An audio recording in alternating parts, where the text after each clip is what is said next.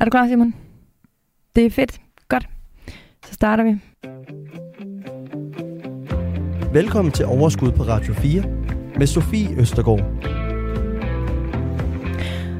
Ja, velkommen til. Og det her, det er den øh, ene gang om måneden, hvor jeg inviterer en øh, særlig gæst for lige at dykke ind i hovedet på øh, gæsten og lære en lille smule. Fordi øh, jeg tror jo på, at vi skal kopiere hinandens øh, genistreger, og vi skal undgå at lave hinandens fejl, og på den måde, så kan vi alle sammen blive endnu dygtigere til at øh, optimere vores økonomi, og ikke mindst lave vores øh, investeringer. Og jeg kan love jer for, at i dag, der er der øh, begge dele at hente.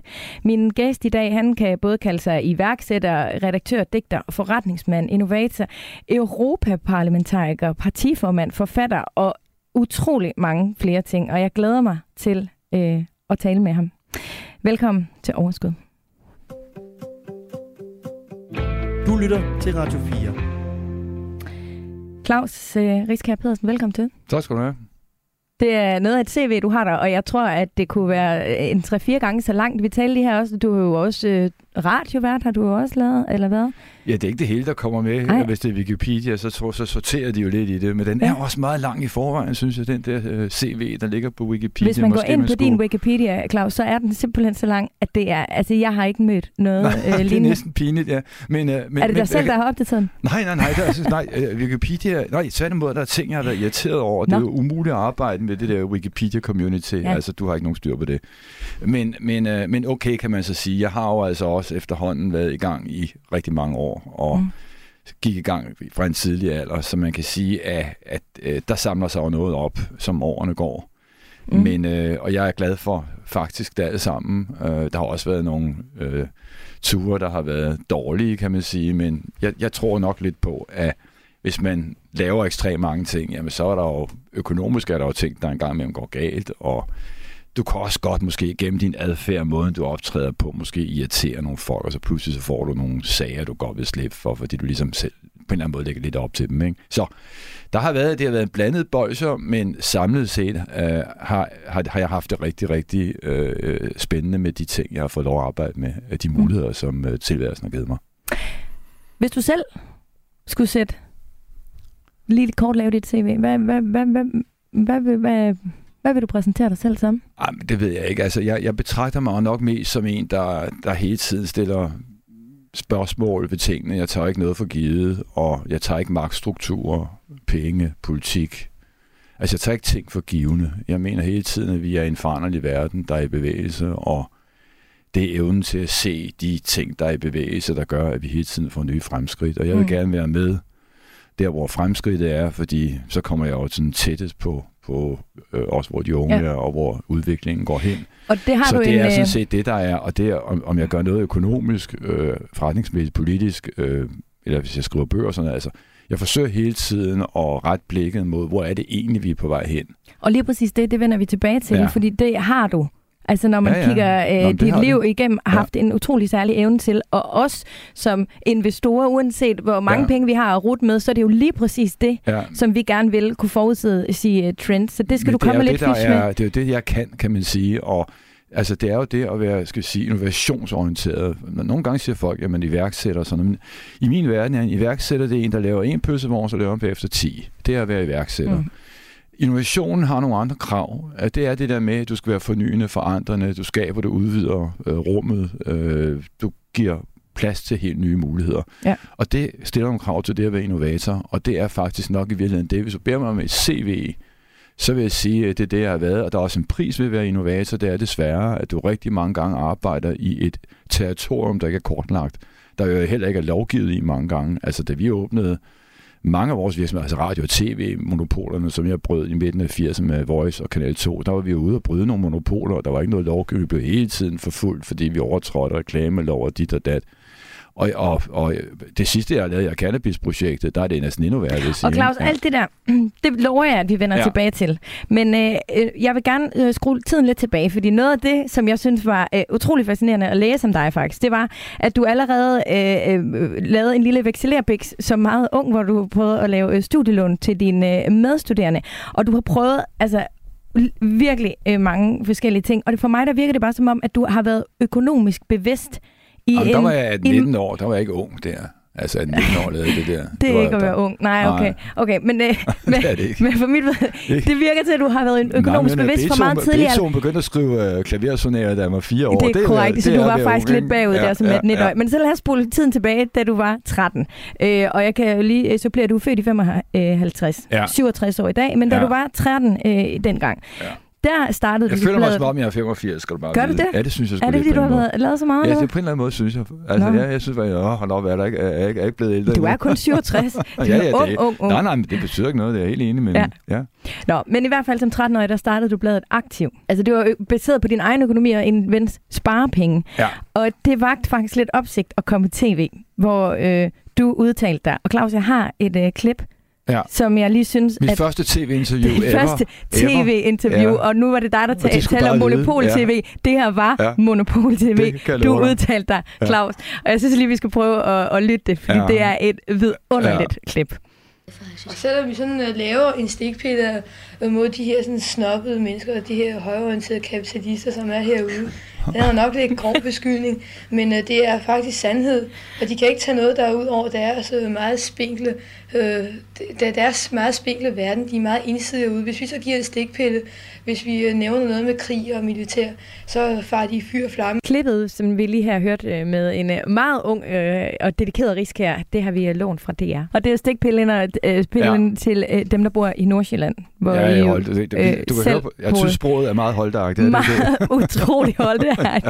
Det er meget, meget fint. Ja, det fornægter sig desværre ikke. Ja. Nej, altså, hvad var det her for et blad, og hvad vil I med det som 13-årig? Jamen, det er jo tiden. Altså, du glemmer at sige så, at øh, tidspunktet her må være 68 eller sådan noget, ikke? og det er Flower Power, det er 68-69 det her, og ja det er Vietnamkrigen, og det er verdensbankdemonstrationer, og øh, det var en vital venstrefløj, der skabte de bevægelser, som jo har forandret verden. Det er kvindebevægelserne, øh, miljøbevægelserne, de grønne bevægelser, LGBT-bevægelserne. Alt det der opstod jo i efterslaget af studenteroprøret i Paris i 68, og af unge mennesker, specielt så unge som mig, der var venstredrejet i forvejen, kom fra et, dybest set et kunstnermiljø på Christianshavn, ikke? altså øh, opdraget i Københavns indre by, du ved. Ja. Jeg.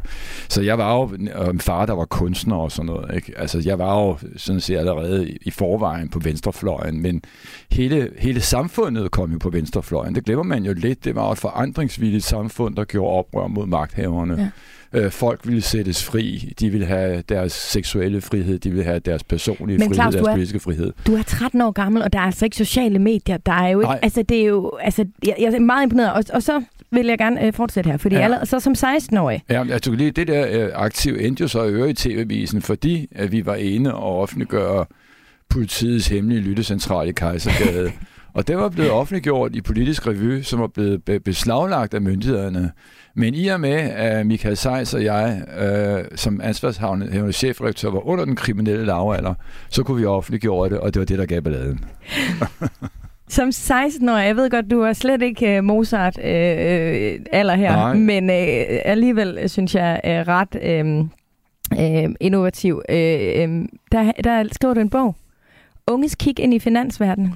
Du udgiver den på forlaget Gyldendal. Den ja. handler om opsparing, bank, børser, obligationer og aktier. Ja.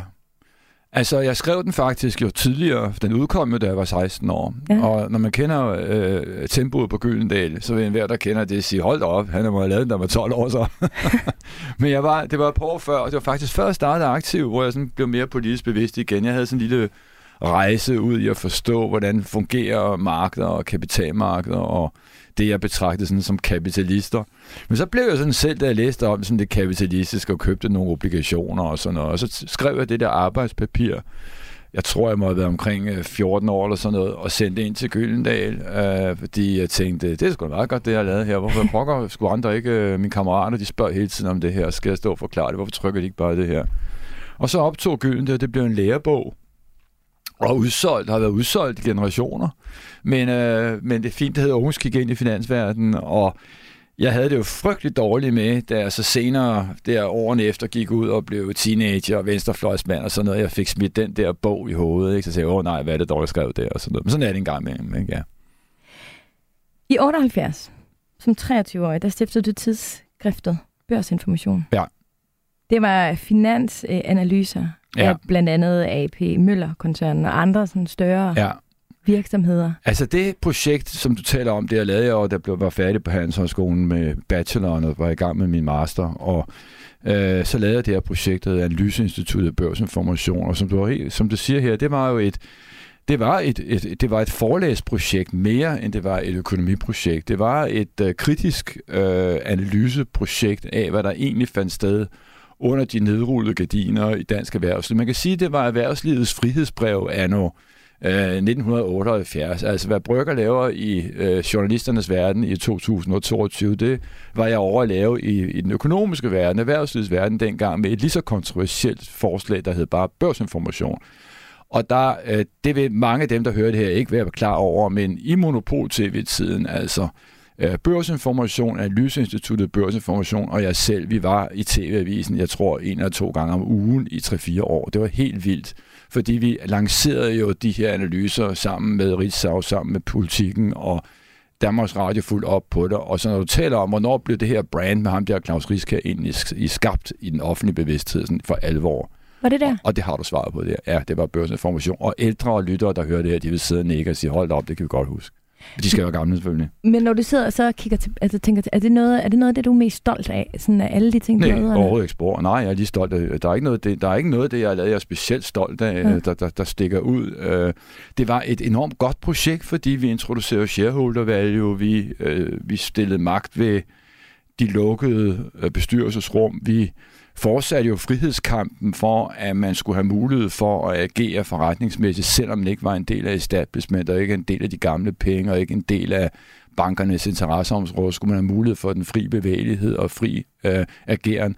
Og så blev det jo igen et tidsrigtigt projekt, fordi det blev jo startet op lige på kanten af starten af 80'erne, hvor du har hele den moderne nyliberalistiske bevægelse, der opstår med Reagan og Thatcher. Så øh, jeg lægger jo projektet lige til rette foran målet, før at der bliver fløjtet i gang med en kæmpe kamp, hvor præcis det projekt, jeg laver, er som skræddersyet til den tid, der udvikler sig med liberalisme op igennem 80'erne og, og ind i 90'erne. Og det er jo derfor, jeg blev jo sådan karakteriseret og set som sådan en finansmand og en job i alt muligt andet. Det er, ja. for, og det er dybest set forkert. Jeg var en kritisk, øh, magtkritisk forlægger, og jeg var øh, ikke jobbig. Jeg havde en kæreste, og jeg havde børn, og jeg var overhovedet ikke jobbig. Jeg gik ud en gang med mig og fyrede den af i by med mine madmændvenner, øh, og det kan det være, det er det, der smed af på mig, men jeg var ikke jobbig. Men øh, igen, medierne kan jo godt lide at hægte du ved, deres adressemarkader på noget, folk kan genkende, og jeg var genkendelig, for jeg var ekstremt kendt. Og så er det så pludselig, du får nogle markader, der gør, at du ligesom er blevet en, en, en finansmand ja. og 80'er jobby. Og, og jobby eller jubi, eller hvordan ja. man siger det, det er jo det her med, at man, du ved, man har et vellønnet arbejde, og, altså, og i virkeligheden det modsatte af en hippie. Men du er også en hippie.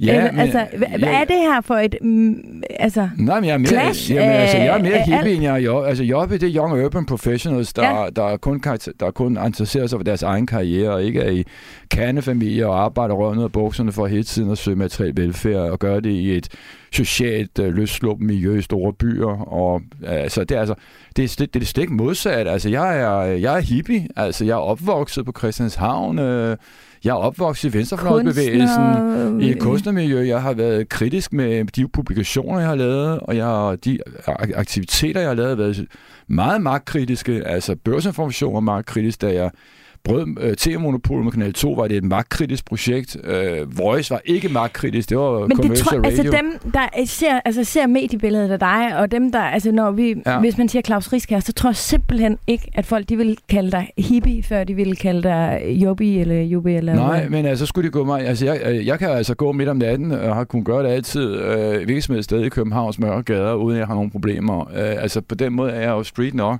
og øh, jeg tror, at i København... Du er mega street. Og derfor, jeg tror, altså i København, øh, der ved folk godt, øh, jeg, jeg har deltaget utallige demonstrationer sammen med kristianitterne for fri cannabis og finansieret Hampepartiet og Altså, jeg har, jeg har, jeg, jeg, jeg har masser af venner øh, på Christiania. De, så mange af dem bliver flyttet, fordi Christiania jo på en eller anden måde blev ødelagt øh, op igennem nogle 10 år her. Ikke? Men altså, jeg, jeg havde min gang i huset i Magstræde, da Christiania blev etableret. Jeg havde min gang på Christiania, som var noget frygtelig rod i starten, og ja. frygtelig beskidt og ulækkert. Og, og, frygtelig historie egentlig, men det blev smukt. Øh, men, men igen skal man forstå, altså jeg er i en, en jeg er der, hvor jeg øh, stiller spørgsmål hele tiden med magten, også den økonomiske magt, så kan du så sige, jamen herregud, du bruger den jo selv. Ja, fordi øh, jeg er applikationsorienteret, og rent filosofisk kommer jeg i en applikationsorienteret filosofi, der hedder synkronicitetsbevægelse. Det er gammel kinesisk Xing-filosofi, som Jung overtog og udviklede. Mm. Og jeg er, jeg er drevet af den, og men, men, men det, der kendetegner den filosofi, er jo, den er, men den vil jeg gerne vende tilbage at til. den er applied, ja, at, men, det og du, jeg vil høre det hele, men jeg vil gerne vente lidt med det. Øh, fordi inden da vil jeg gerne tale om nogle af de ting, du har, øh, har startet op og kigge, kigge lidt mere på din Og bare lige for at runde af, Sofie, bare Men jeg kunne bare godt tænke mig lige at høre, ja. høre, høre dig. Du er jo også vild med at tjene penge. Nej, Altså, nej, nej det, det, det, er jo, det er noget, jeg bliver tillagt, fordi jeg tjener mange penge, og har altid gjort det. Men, men jeg har sagt, og jeg siger også til mine børn, og, og alle mine venner ved det godt, øh, og jeg omgås jo ikke rige folk. Øh, Når man ser dokumentarer, forskellige billeder, altså indtrykket, Claus Riska, det er der, du kan godt lide den øh, dejlige nej, vi, altså du ja, går... Jeg, jeg, altså... Jeg gøre det, hør her. Jamen det, det, det gør alle, alle kunstnere kan godt lide alt, hvad der er smukt. Det er et spørgsmål om æstetik. Det er altså, også et spørgsmål om penge. Nej, nej, det, det er simpelthen, altså, penge er, og det siger jeg også til mine børn, husk nu, penge er og bliver en residual. Det er et restprodukt. Du må aldrig nogensinde lave noget for at tjene penge, for det kommer lige til at gå galt.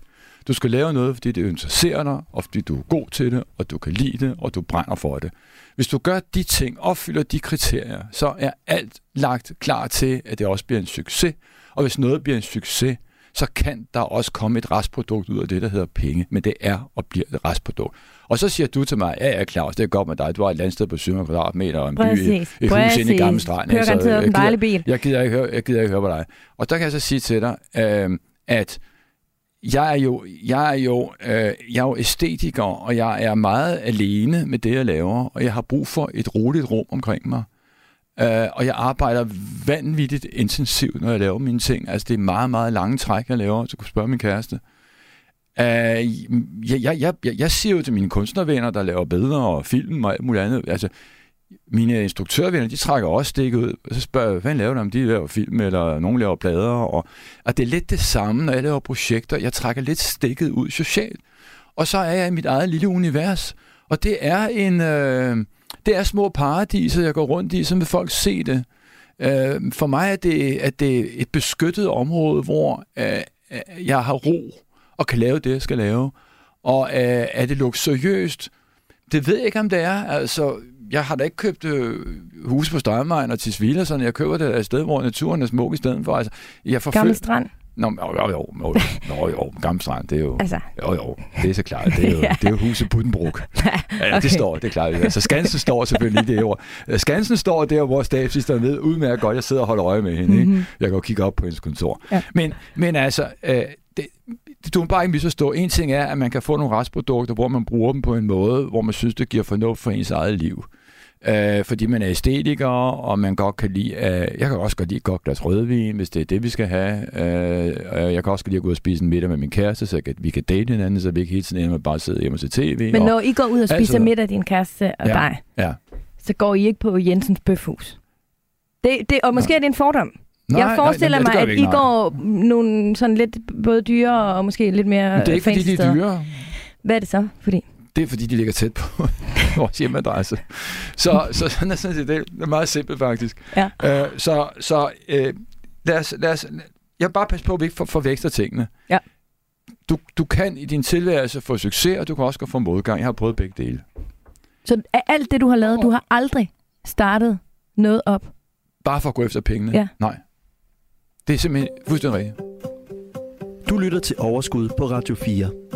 Dagens gæst er erhvervsmand og innovator Claus Riskær Pedersen. Jeg skal nok korrigere det, jeg sagde, fordi da jeg gik på, da, ja, det skal også være rimeligt det ja. Da jeg gik på Handelshøjskolen de første år, der ejede jeg 300.000 for en faster. Og der kom der en af mine kammerater og sagde, Claus, vil du ikke være med her? Vi har fundet en ejendom inde i Dybensgade. Mm. Og hvis vi køber den, så kan vi opdele den i ejerlejlighed, og så tjener vi en million, inden vi har, øh, inden vi har vågnet op. Og der sagde jeg, yes, lad os gøre det. Ja. Så der lavede jeg en forretning for at tjene penge. Og hvordan gik det? Det gik godt. Så det er muligt. Så det er muligt. Så jeg vil mm. sige, jeg vil bare lige korrigere. Altså, jeg tror nok, måske er det sådan, når man er ungdommelig, og sådan, når man skal i gang, så er man mere motiveret for, hey, vi skal måske i kassen. Mm. Men jeg har, jeg har ikke, jeg har ikke, da jeg lavede børsinformation, havde det intet med penge at gøre. Og ja. det er jo trods alt kun fem år senere. Altså, det havde intet, det var ikke engang fem år senere. Det havde intet med penge at gøre. Det var simpelthen lysten til at lave nogle ting, som kunne forandre noget. Og det er det, der har drevet mig øh, lige siden. Jeg vil gerne øh, dykke lidt mere ned. Altså, vi kan jo, vi, jeg tror, vi skulle have et program, der var en 8-9 timer, hvis vi skulle tale om alle de ja, ja, øh, bedrifter, du ja, har du er nødt til Ja, præcis. Øhm, og du var selv kort lidt inde på det, fordi øhm, nu vil jeg gerne tale om, da du ligesom trådte ind i medieverdenen, og, og, ja. det, og de eksempler, som øh, vi har valgt ud til programmet her, det er jo nogen, hvor øh, Simon, som jeg laver programmet sammen med, og jeg, vi har siddet og tænkt, det her, det er jo nogle af de eksempler på, at du har den her evne til at se frem i tiden og se ja. nogle ting, som vi andre øh, måske ikke øh, øh, kan se. Øhm, og i 84, der var du medstifter af radiokanalen The Voice, ja. kanal 2. Det var den første danske kommercielle øh, tv-kanal. Som ja, den ejede 90 procent af, ja, ja. kostede en formue at lave. Ja. ja, men den brød DR's uh, tv-monopol. Ja. Og senere øhm, i 90'erne, der overtog du den liberale presses øh, største bladhus. Ja, med seks øh, dagblade. Ja. Berlinske blade. De, berlin, de, berske, de berlinske de blade. blade. De, de bærske, undskyld, blade, ja. det er mig, der ja. læser forkert. Ja. De bærske øh, blade, ja. Øh, fjerde største bladhus øh, var det øh, her i landet. Ja. Hvorfor skulle du ind i mediebranchen på det tidspunkt? Uh, jeg var i politik på det tidspunkt. Uh, jeg var stillet op for Venstre og medlem af Europaparlamentet, eller på vej til det, jeg var det vist nok. Og uh, jeg fik en henvendelse fra... Ledende kræfter i Venstre, der gjorde opmærksom på, at der var økonomiske problemer i de bergske blade, om det var noget, jeg havde lyst til at kigge på. Uh, og uh, så jeg blev sådan set uh, ført ind med hånden, uh, og uh, gik ind i det uh, lidt halvhjertet, fordi for første gang, uh, altså du kunne ligesom forstå, når jeg jeg, jeg havde en virksomhed, så vi investerede investerede i ejendom. Altså, det var andre, der gjorde det. Det var jo bare penge, og de blev forvaltet af ejendom og aktier og alt sådan noget.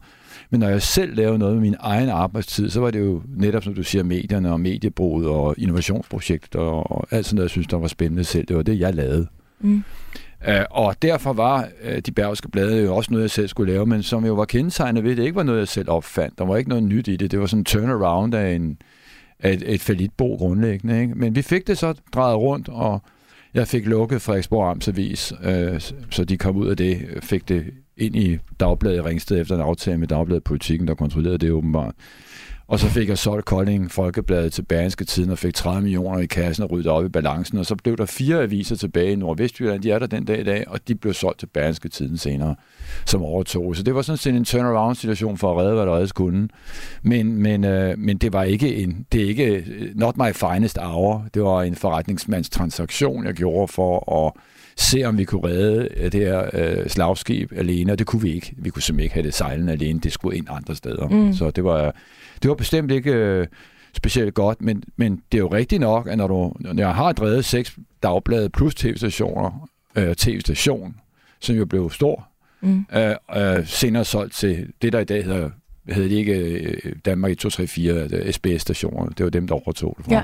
Øh, så det eksisterer den dag i dag, og Voice eksisterer den dag i dag. Så jeg har jo sådan set ret, og de fire dagblade, jeg skulle reorganisere, eksisterer den dag i dag. Så det alt sammen eksisterer. Mm. Og, og det er jeg jo stolt af. Og herunder de ting, der var nyskabte.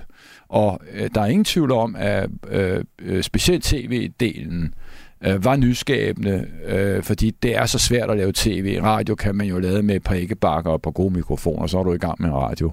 Sådan er det altså ikke med tv. Og det blev et det blev et systemskifte i dansk medieproduktion, at vi samlede så mange mennesker ude på Frederiksberg og lavede et helt hus på fem etager, og vi producerede jo i hundredvis af talenter.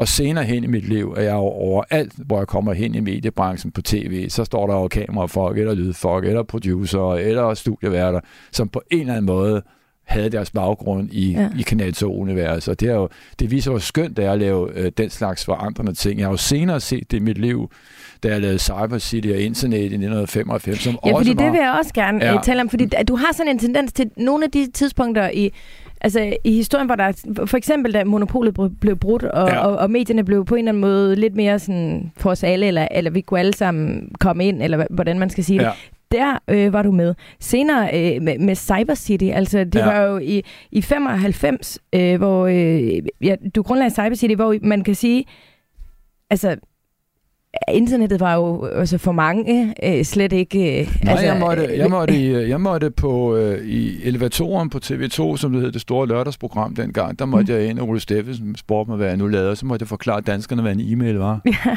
Uh, det var der, vi var henne. Og uh, da vi lavede Cyber City, var der jo ikke browser. De kom faktisk først, samtidig med, at vi lancerede det, så fik vi heldigvis Netscape-browseren, som kom ud og øh, senere øre blev, jeg mener, det hed Netscape, kan jeg ikke jo, det mener Nå, det er også sådan nogle Hvor opstod ideen til Cyber City? Den opstod jo af teknologiforandringen, som er som øh, igen øh, synkronicitetslæsningen, ikke? Altså, vi er på vej mod ny teknologi. Altså, grunden til at lave uh, Cyber City var jo ikke for at lave internetopkobling per se. Det var fordi, uh, for mig var det et medie. Altså, for mig var det jo den nye medieplatform. Altså, jeg kunne se, at det her ville jo ændre fuldstændig totalt på den måde, man kommunikerede på. Og da jeg er mediemand, meget mere end noget andet med radio, tv, øh, øh, dagbladet, så kunne jeg med det, og jeg lavede også en elektronisk tjeneste, børsinformation, telekom, hvor vi distribuerede online, øh, ligesom Bloomberg gjorde. Det blev ikke så succesfuldt, men det blev da solgt til Morningstar, som af det den dag i dag. Det kørte den dag i dag på, øh, øh, på deres tjeneste. Øh, men, men, men altså, for mig var internettet simpelthen et medieprojekt. Så blev det øh, spørgsmål om at give internetadgang, og det var vi skide dygtige til. Øh, Cyber City, vi blev den eneste, der stod tilbage af de private sammen med de store teleselskaber. Men hvem fik ideen det her? Hvem, altså, hvem, hvem, hvordan ja, altså, jeg, det? Jeg, jeg, jeg, jeg, op, jeg fik ideen, fordi at jeg øh, havde hørt om det og læst om det, og så går jeg i London og går ind i en boghandel, og så står der en kæmpe mursten af en bog om internet, som var helt nyudgivet. Og den køber jeg, og så begynder jeg at læse den på vej hjemme i flyet, og læse den i et hug, og så siger jeg, yes, ja, det er sgu da meget enkelt, lad os da komme i gang. Der er, her er manualen og jo. Det, ja. Og så øh, gik jeg ind, og så lavede jeg et interview med, øh, og det, sådan er jeg en gang imellem, der er sådan lidt, måske lidt, ah, det er jo lidt udspekuleret, så bad jeg om interview om politikken under uret, hed det hvor vi sad under uret på Café Sommersko, og så sagde jeg, nu skal vi lave det her. Og min grund til, at jeg sagde det, var at jeg skulle bruge nogle folk, der kunne hjælpe ja. mig. Og så væltede det jo ind med unge, talentfulde, autodidakte øh, nørder, som øh, vidste noget om alt det her. Så yes, det skal vi gøre. Og så fik jeg sorteret 4-5 mand ud, som jeg arbejdede sammen med, indtil vi faktisk fem år senere solgte. Og da jeg solgte, de fik nogle små penge ud af det, så gik de selv ud og lavede deres eget firma, der hed Full Rate, flere af dem, og tjente hundredvis af millioner. Som jeg tror, mange af os øh, godt øh, kan ja, huske. Ja, ja. Men godt, Claus, fordi det, gør, det, det er jo det, der sker. Altså i 2000, bare fem år efter, at du har siddet på, på sommersko, øh, måske lidt, altså, men i hvert fald efter... I 95, ja, ja. Ja, fem, ja, vi ser det i 2000, ja. ja. For en halv milliard? Ja, 478 millioner.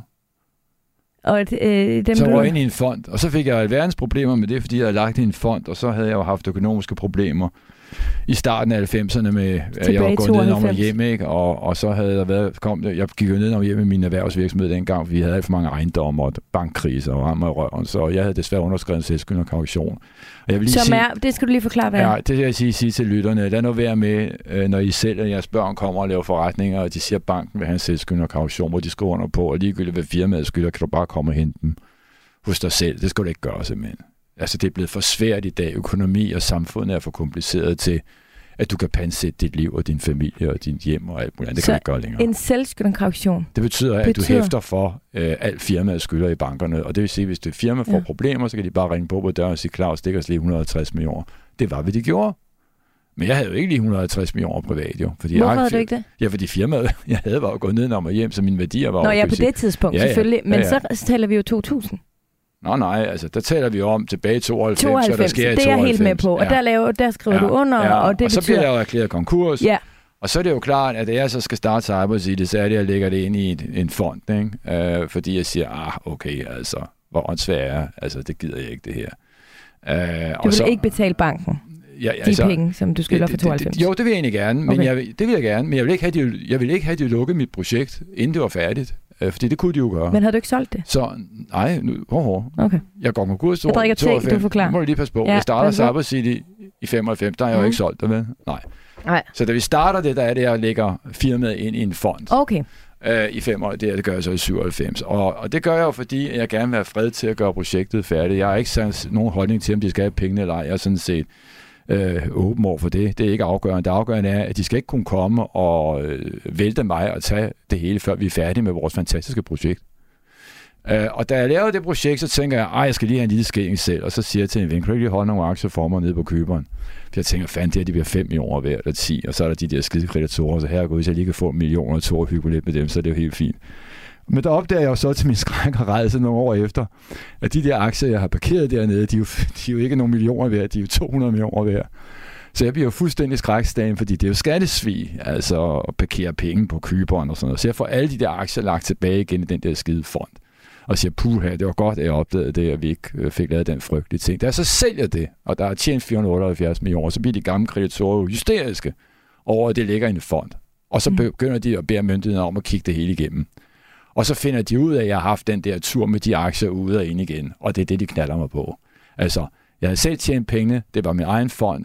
Jeg havde været lidt frisk og tænkt, at jeg skal også lave mig en gin tonic på, øh, på Solskinskysten. Mm.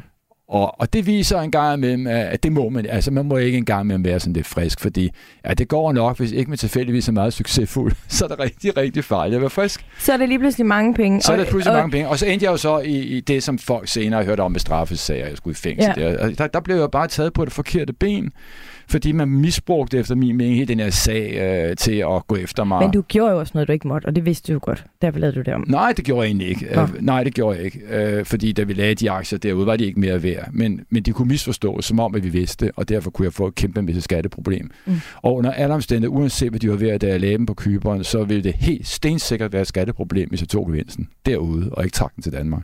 Så ville jeg lave skattesvig. Og det var udelukkende skat, der kom ind i min tanke som værende et kæmpe problem, og derfor transaktionen blev lavet om. Men det er detaljer, det, det, ja. det, det, det, men altså, det er meget godt at give dem egentlig, for det er faktisk første gang, vi snak, jeg har snakket om det her, fordi det, vi når det ikke altid, og nu har vi haft tiden til det.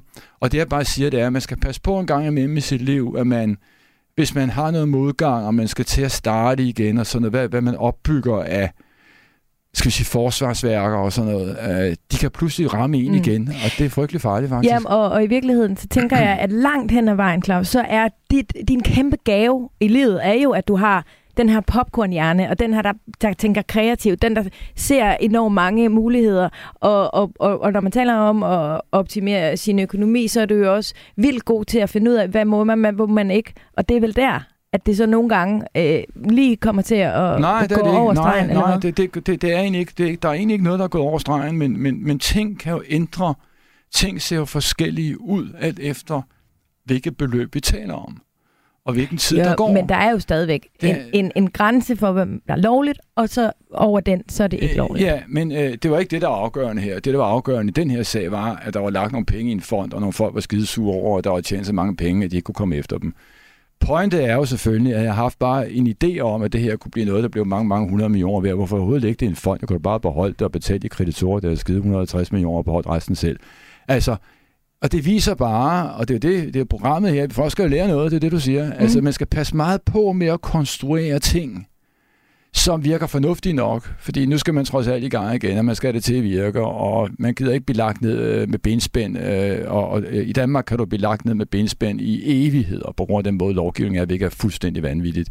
Men man skal passe på med, at man jo netop kan komme i en situation, hvor man for eksempel som jeg, der får kæmpe succes, ender med en meget, meget nedværdigende og sørgelig retssag, som beklikkede karakteren og kvaliteten af det arbejde, jeg havde lavet, og det er jeg skidesur over. Øh, og så misbrugte man juraen til at slå mig oven i hovedet og stikke mig en straf for... Hvem gjorde det? Var det medierne, mm. eller var det... Øh... Nej, det kunne man jo, fordi at der var jo selvfølgelig forskel på en fond og Claus Risk her, og man kunne selvfølgelig bruge juraen.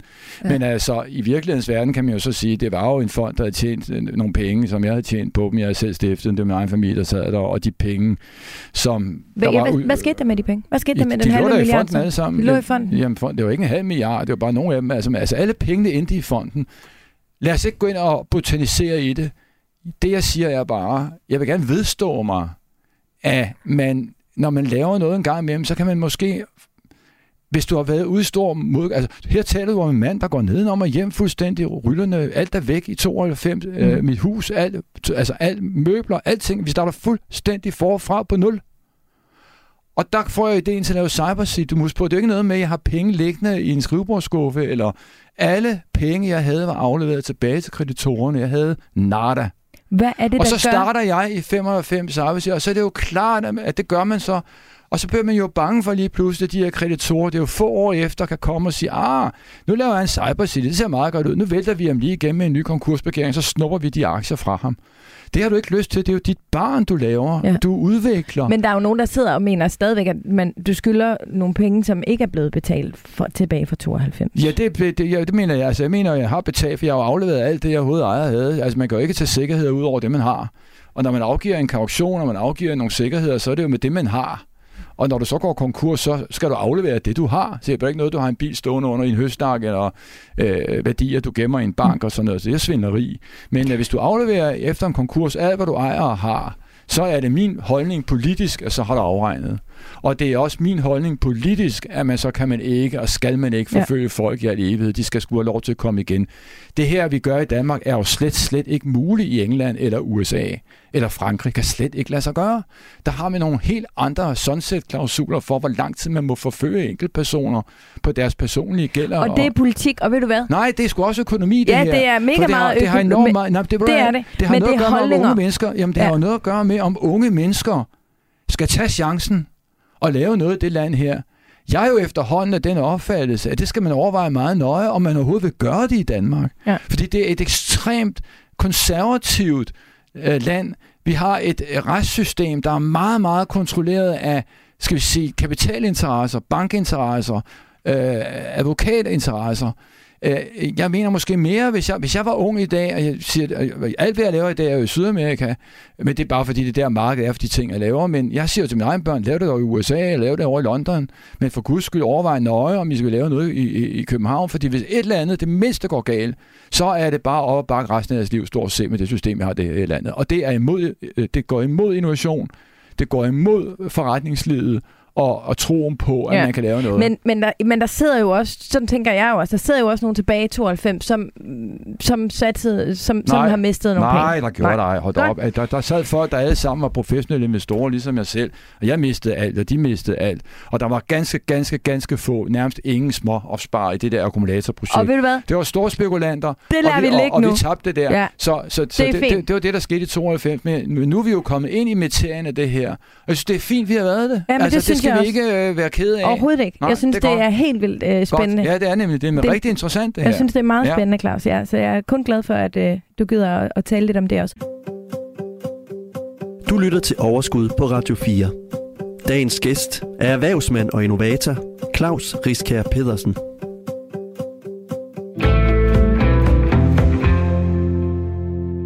Men øhm, jeg kunne godt tænke mig at vende lidt tilbage til det, som jeg også gerne lige vil nå. Fordi du laver så også Copygene, øh, som er opsamling af øh, stamceller fra øh, navlesnursblod. Ja, det som man kan bruge til sygdomsbehandling ja, øh, til barnet senere hen i 2003. Ja, ja. Og det har jo bare nogle bitte, bitte små nedslag af ja. alle de ting, du ja. har været igennem. Det var og jo nu virkelig for nylig, gerne... det der. Altså stam, stamcelle, mit stamcelleprojekt, hvor jeg også måtte i tv-avisen, hvor de stod og kaldte mig idiot og alt muligt andet, og svindler og bedrager. Og jeg, jeg prøvede at forgæves og forklare noget om regenerativ medicin, og hvor vigtigt det vil blive med genbehandling og alt muligt. Og jeg blev bare, ah, det er ikke også risk, han har en sag kørende med det der med Cyber City, og så han er sgu sikkert ude på at lave noget fodboldfidus. Ikke? Altså, det er bare sådan, folk er, i stedet for at øh, forholde sig til, hvad indholdet af tingene egentlig. Ikke? Og, og det, og var det vil jeg gerne projekt. nu. Ja. ja. Og det bliver også solgt igen, for det blev... gevinst. 48 millioner blev det solgt for. Hvor er de penge? Ja, de øh, lå jo i mit private selskaber, som jeg også ejede på det tidspunkt. Jeg etablerede jo... Altså, er de så betalt tilbage til øh, konkursbud 92? Nej, konkursbud har ikke noget med, har ikke noget med det at gøre. Okay. Nej.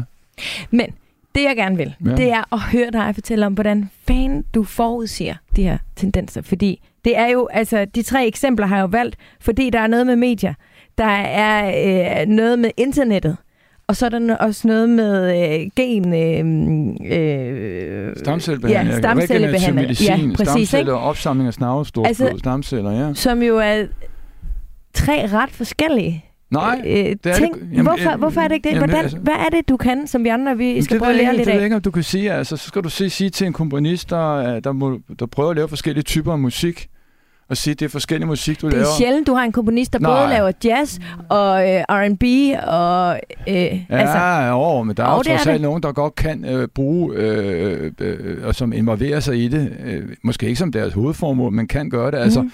Øh, det er jo det samme partitur, øh, det er de samme noder, øh, altså det er det samme toner, der bliver brugt til at lave, jeg ved ikke, hvor meget forskellige musik. Og hvad musik. er det for nogle toner, du bruger? Jamen, jeg, øh, de, de toner, jeg bruger, er jo udelukkende, at jeg øh, hele tiden øh, fornemmer og opsamler øh, øh, udviklingstendenser, som jeg kan se begynder at gribe om sig i tiden. Og det er jo typisk øh, ikke kausalt forbundne begivenheder, altså begivenheder, der ikke afhænger af hinanden, der finder sted på samme tid. Og ved at koble begivenheder, der ikke umiddelbart hænger sammen, ind i en helt ny kontekst, så kan du omskabe den arkitektur, de står i, og pludselig sige, det var pokkers det her, fordi kombinationen af hurtige PC'er, kombinationen af internetprotokoller, der bliver opfundet, kombinationen af øh, en lang række applikationer, der udvikles, det er jo pludselig et grundlag for, at man kan begynde at udveksle data meget hurtigt over netværk og dermed internettet. Eller du kan sige, øh, med stamcellerne, øh, forskningsresultater, der dukker op der i, i, de sen 90'erne, tidlige nåler, der viser i Kina, som er meget langt fremme om, at man formentlig kan gro og vækste stamceller øh, så de kan gå ind og bruges regenerativt i sygdomsbehandling. Hvor, hvor hører du om det? Og hvis du kombinerer fra? det med, med øh, udviklingen, der senere kommer med 3D-printer, hvor du kan printe stamcellerne simpelthen. Altså, det, det, det er jo fuldstændig... Altså, det, svaret er, jeg er udvikler, mm. og jeg er innovator, og jeg er øh, arbejder egentlig alene, medmindre jeg laver projekt, så arbejder sammen med core team af folk, ja. som hjælper mig med at lave det. Jeg er dårlig til alt det her papirarbejde, og det kan man selvfølgelig drille mig med. Jeg er en, man sagtens kan spænde ben for, for det er et andet stempel, der mangler noget andet. rager mig en skid, altså. Det, det er jo ikke det, der er min... Det er ikke det, jeg laver. Men hvis vi skal, andre skal og, forsøge at gøre dig kunsten efter, hvor, altså, det ved jeg ikke, om du kan. Det ved jeg ikke, om du kan. Jeg vil ikke sige, at jamen, jeg kan ind og spørge, øh, ind og spørge øh, en anden kunstner, jeg vil godt tænke mig at male, ligesom du gør, eller til en musiker siger, jeg vil godt tænke mig at skrive musik, ligesom du gør, så man siger, jamen, så det kan du også godt, hvis du, ja, hvis du har sige, anlægget for Køb et klaver, eller nej, finde ud af ja, det, det her. Ikke, det bliver, Start med det, det midterste ja, C. Men, der er nogle ja, grundelementer. Nej, men det er, det er grundlæggende kunst. Jeg er ked af at sige det. Det er grundlæggende en kunstnerisk egenskab. Det er grundlæggende, kre- det, er, det er grundlæggende kreativitet. Jamen, det er synkronicitet af det filosofiske grundlag. Synchronicity er det, synchronicity, er, er, synchronicity er det filosofiske grundlag. Ja. Men udnyttelsen af det, det at kunne læse de her ting, den der autisme, der er på et utal mm. af enormt mange informationer, du hele tiden vælter rundt i, og kunne begynde at gribe og sige, okay, det der, det, det var mærkeligt, fordi jeg har jo lige set, der sker det der og og så sker der det der. Hvis vi tager de tre ting sammen, må så ikke det i virkeligheden gør kolon at man kan det her. Ja. Og så skal du have lysten til at tage rejsen ud og gøre det. Ja, det er klart. I et ikke kendt territorium, hvor du møder modstand, fordi ligegyldigt hvad du laver sådan noget, så angriber du gamle magtinteresser og gamle økonomiske interesser. Og ligegyldigt hvad du gør, så går du ind i et område, der ikke er reguleret. I og hvor du høj grad? opbygger masser af uvenner, og når du så snubler selv, så får du en på hatten, som jeg gjorde med min straffesager. Og det er bare tavligt øh, nederdrægtigt og forfølge en det det grundlag. Det er den, min grundholdning til det. Ja, og den Sådan øh, har jeg forstået. Jeg har ikke sagt noget med dig. Jeg har ikke sagt, at der er forkerte domme. Jeg siger bare, at det er tavligt, og det er nederdrægtigt. Ja, ja, men det... Og det så, mener jeg.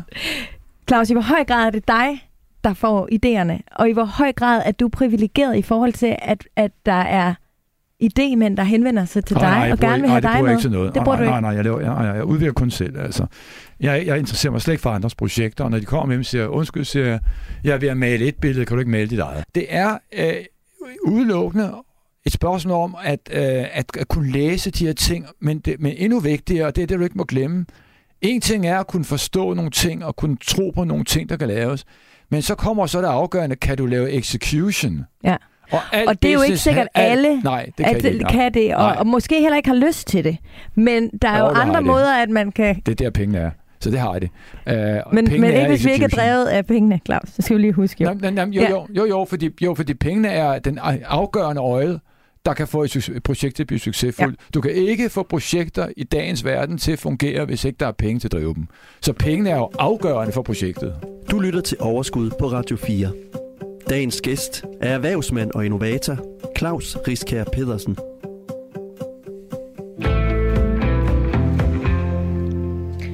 Claus, tiden den går. Det er, jeg synes godt det er spændende. Øh, prøv at høre. Hvordan har din økonomi det i dag? Det er jo altid, når jeg har en måneds gæst herinde, så er det jo et økonomisk portræt. Ja. Så hvordan har din økonomi det? Ja, men jeg gjorde det, at jeg... Øh, jeg lavede den der fond, som vi lige har talt om, og det endte jeg jo i spillet af, så det synes jeg var en dårlig idé at gemme pengene væk i en fond, så det gjorde jeg altså ikke engang. Du har ikke lyst til at komme i spillet så igen nej, med andre nej, nej, så det, nej. så det gad jeg ikke. Så gjorde jeg det, at jeg sagde, okay, så ejer jeg det hele selv og starter forfra der i i, uh, i uh, uh, altså da jeg var, var, var, var uh, altså i 2000, hvor fonden og retssagerne kommer, alt det der, siger, det går slet ikke det der, og fonden blev nærmest beslaglagt af staten, som det kan de i virkeligheden slet ikke. Det er også nu for skamlighed og svineri ud af grænser. Altså, jeg er helt med på, at det, at det, det, det er noget svineri. Ja, de det kan jeg forstå. Men så, tiden den går, Claus, og vi skal også nå at tale. Jeg vil gerne høre om Pandanæs. Som sidder, og de har hugget 478 millioner. Det er noget ah. svineri. Og, og næste grund til, at jeg ikke går råd som alkoholiker. Claus, sin økonomi i dag, ja, det var det, vi talte om. Jeg tjener bare nogle nye penge, det er det, de glemmer. Og det er det, der er det gode ved talent. You don't care, you, don't, you just make a new movie. Ja. Og det gør jeg også. Så jeg startede igen, lavede mine egne selskaber, Uh, og så da jeg uh, sidder med den der sag der med, at jeg har tabt med Cyber City, hvor man uh, har den der drægtighed at smide mig i spillet, så sidder jeg derinde, og så kraftedeme kommer de kreditorer en gang til og siger, hov Claus, du har lige tjent 30-40 millioner, kan vi se, i de nye selskaber, den napper vi lige. Og så erklærer de en ny konkurs. Og det er derfor, jeg Claus, siger, det er jo hvordan vanvittigt. har din økonomi det i dag? Ja, så nu gjorde, gider, jeg ja. gider ikke, altså det kan godt ja. være, alle andre, de skal høre, at jeg, nu skal vi tale om din økonomi i dag. Ja, har jeg, du penge nok? Ja, kan jeg, du klare dig? Ja, Hvor mange penge har du? Ja, jeg har masser af penge. Hvad er det? Hvor mange millioner er det? Hør her, masser. Hør her. Hvor mange I, millioner? Hør, i 2000, er det over 100? Hør nu her, i 2000, det er det formentlig. I 2010, 2010, der gør jeg så det, at jeg siger, at mine tre børn stifter så et selskab. Jeg siger, nu er det slut med fonde. Det er slut med eje noget. Ja, det er mm. end of story. Jeg ejerskifter nu, og afskifter med den, jeg har, så er det helt fint. Anyway, mine tre børn skød en krone ind hver reboot. Det sidste regnskab har 50-60 millioner indkøbstal. Det kan I selv slå op ned i erhvervsstyret. Jeg kan ikke huske, hvad det er. Uh, og det ejer de. Jeg ejer absolut nada. Nul. Jeg er fattigere, end du er. Det kan jeg garantere dig for. Jeg kan tage en konkurs, og det eneste, jeg vil ikke engang møde op, jeg går ned og skifter mit øh, Visa Dankort til nyt, fordi det bliver lukket, og det bliver det. Jeg Men... ejer ikke noget, og jeg ønsker ikke at eje noget, fordi jeg vil ikke endnu en gang udsætte mig selv og min familie for den slags fortrædeligheder, som det er. Men, Men jeg kan love dig for, at du bruger flere penge, end jeg gør. Så hvor kommer de penge fra? Jamen, det er jo klart, at jeg har da lov til at tjene penge, og det gør jeg også, og jeg indkomstdeklarerer, hvor jeg betaler mine skatter. Ja, hvordan jeg nu gør det, og det er honorar og alt ja. muligt andet, men det, jeg har, mine, jeg har mit CVR-nummer, jeg kan arbejde, og jeg kan skrive regninger, og jeg øh, indkomstdeklarerer, jeg betaler lige nu B-skat, øh, restskat for sidste år, som jeg er skidesur over. Altså, jeg, ligesom, jeg har det ligesom alle andre. Altså, jeg betaler skat af mine øh, indkomster, mm. jeg forbruger, men det er rigtigt, min familie er velhævende, det er de øvrige i forvejen, og det er rigtigt, der ligger en kæmpe fond med en masse penge som vi ikke rigtig synes, jeg synes ikke rigtig, jeg har nogen glæde af, men andre har formentlig. Men altså, så, så man kan sige, penge er ikke issue. Nej. Det, at du har været erklæret personligt øh, konkurs, har, har det en betydning for dit liv i dag i forhold til, kan du gå i banken og låne penge, eller kan, ja, er der andre? Ja, altså, altså, vi, vi har ikke brug for at låne penge, men vi laver projekter, ja Øh, altså, vores store bæreforretningskoncept i Argentina og cannabisprojekt i Uruguay, så, altså, alt det der kører jo med fundingpartnere, hvor vi indkapitalfinansierer alting. Du må ikke låne penge, når du laver de projekter, jeg laver. Alt, hvad jeg laver, det skal indkapitalfinansieres. Vi skal slet ikke have lånt nogen steder, mm. fordi det kan du ikke. Der er simpelthen så mange usikkerheder. Ja. Så du, du hverken kan, eller skal, eller vil låne penge. Det er jo klart, at vi ejer nogle ejendomme og sådan noget. Der har vi jo øh, lån i realkreditten og bruger, bruger banklån i familieselskaberne. Og det kan man godt også efter en personlig konkurs? Jamen, det har der ikke noget med personlig konkurs at gøre. Det ligger nogle nye strukturer, nye selskaber. Jeg okay. er, øh, og jeg er ikke længere konkurs. Min, altså, jeg er ikke længere okay, så det er, øh, Jamen, det er jo ophørt. Bliver... Både øh, sidste konkursbo blev lukket i 2015. Det er syv år siden. Og, mm. og jeg kan lave, hvad fanden jeg vil. Jeg har et CVR-nummer, jeg kan være aktionær, jeg kan eje ting, jeg gør, hvad pokker jeg passer mig. Men det, nu kommer så svaret, det passer mig ikke. Fordi jeg skulle have gjort det allerede, da jeg var 20 år, skulle jeg have overladt alt muligt til alle mulige andre. Jeg har ikke noget med det der at gøre. Jeg ved godt, at myndighederne er meget optaget jeg har sådan en rettighedsforkendelse, du ved, om, hvad man må, hvad man ikke må, og de er meget optaget af, hvorvidt jeg overtræder den, og det må de jo så bare, må vi jo snakke men, med om. Men med andre altså, ord, det du siger, at altså, det det, du har været igennem, altså, så der er nogen, der hele tiden overvåger dine øh, økonomiske aktiviteter? Jamen altså, jeg er, jeg har fra danske myndigheder, der er jeg underlagt et overvågningsregime, som er grænsende til, det er menneskerettighedskrænkende. Det er jeg ked af at sige. Og det tager det vi... siger jeg bare til dig. Det er grænsende. Ja. Øh, fordi at der er en nærmest hysterisk ønske hos enhver tolvbetjent, eller enhver færdselsbetjent, eller enhver øh, anklager, eller enhver øh, tilsynsfører øh, i en myndighed, eller en bygge, hvis det er noget med Claus Richter, gud, altså er der noget her? Øh, er der noget, og det er vel formentlig deres forsøg på at overholde loven? Nej, nej, nej, nej. Det er Men deres Claus... forsøg på, det er nej, nej. Det er deres forsøg på at forfølge et, et spor, der er lagt af en presse øh, og en offentlig holdning, der aldrig egentlig dybest set har taget stilling til, hvad det egentlig er grundlæggende, der er grundlaget for holdningen. Og det skal man passe frygtelig meget på, når man er myndighed. Befolkning, hør her, befolkningen må gerne have den holdning. Ah, men Claus Riske, han er det smart og sådan noget. Det har de jo lov til. De skal ikke lave forretninger meget. De kan jo mene, hvad de vil. Men når du er myndighed, og du er tilsyn i en offentlig myndighed, så, må du, så må du, skal du altid passe på proportionalitetsproblemstillinger. Du skal altid passe på forfølgelse af minoriteter. Og i virkeligheden, så er jeg i den kontekst, i den kontekst, der er jeg en minoritet. Jeg har været fængslet. der, der sidder nogle og, lytter og, og tænker, ja. altså, der, der måske kunne tænke, han synes godt nok, det er meget synd for sig selv, i forhold til, at... Nej, jeg, jeg, jeg, jeg, altså, jeg er for mig selv, det betyder ikke noget. Altså, jeg har jo mine ting, som jeg siger til. Det, det betyder noget. Men jeg er meget, meget bekymret for et samfund. Jeg har været inde på det flere gange, den her udsendelse. Ja. Hvor at ting skrider. Det passer så fint. Og vi har været inde det på det så mange gange. Men det, det er fordi tiden den øh, ja, løber simpelthen. men altså, det passer fint med alt, hvad vi har set politisk. Du ser mere og mere indgreb fra myndigheder. Mere og mere styring. Mere og mere kontrol og også myndighedsmisbrug. Claus, den pointe, over, den er gået tak, igennem. Glemmerne. Jeg det lover dig, at det er, jeg selv, jeg har det din fint. holdning til det, og ja. den pointe, tak. den er kommet ud. Glemmerne. Ja. Men Claus. Så var det besøget værd, jo. jeg håber da også, du har hygget dig. Mm. Har du ikke det? Nej, jeg hygger mig ikke specielt, men jeg, der, jeg har nogle ting, jeg gerne vil. Jeg har nogle ting, jeg, det er fint. Jeg, altså, jeg, jeg hygger mig ikke, når jeg laver medier, men jeg nej, gør det, fordi nej, jeg, har, jeg, jeg gerne vil sige, og der er nogle ting, jeg har ønsket ja. at stå fast til. Og, og det, det har vigtige. du fået gjort. Tak.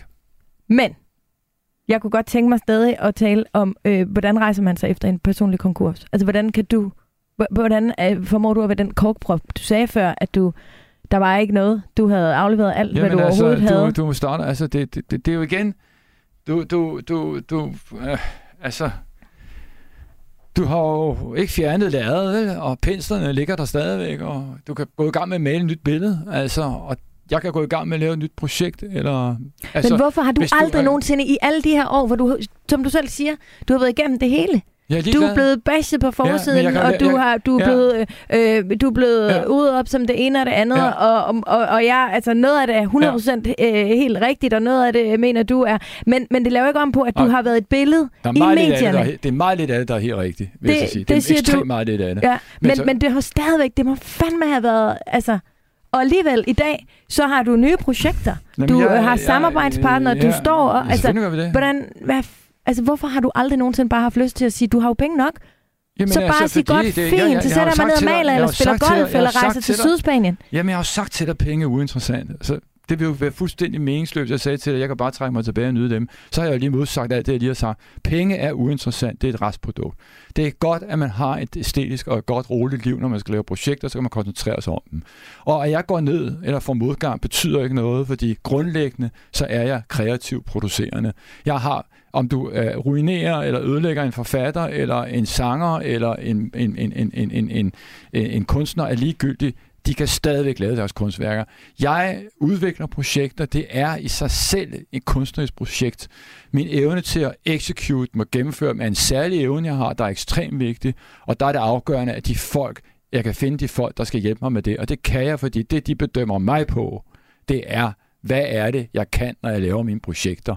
Og der er en af de allerbedste, synes de. Så det er nul problem at finde folk, der gerne vil arbejde sammen med mig, både rent arbejdsmæssigt i teams eller penge. Det er ikke et problem. Problemet er forskellige dele af det offentlige system, befolkningen, som bliver misledt, forskellige apparatningstyper, som øh, misbruger deres roller og stillingspositioner øh, til at forfølge enkelte individer og ikke at gøre det uden at sætte sig ind til. Og det er og et det... problem, og det er et politisk problem. Det betyder nada for mig. Jeg går hjem alligevel om aftenen og åbner et godt glas rødvin og starter næste morgen med mit skrivebord og når jeg går hjem om aftenen, og husk det, jeg der hører på det her, så er mit skrivebord rent. Der ligger ikke noget på skrivebordet. Alt er ryddet op, og det er det, man skal, når man laver projekter, laver virksomheder, eller ører vi tjene penge på dem. Gå hjem, når de skrivebord er rent. Aldrig før sørg for, at det er rent, og det kan jeg. Det her, og det, det, det klirer hovedet, eller hvad? Altså, at man simpelthen... Øh, det gør, nej, det, det gør, at der er det, du laver, ikke opstår fejl eller ting, fordi man overser noget, fordi der er råd. Og det gør, at du er nødt til at tage stilling til alting på et objektivt, klart og faktuelt grundlag, når du så kan se noget og siger væk med det her, eller yes, videre med det her, eller en mail, afslut det, det her. beslutninger i sidste Det er, at du hele tiden øjeblikkeligt får taget rette og korrekte og rimelige beslutninger.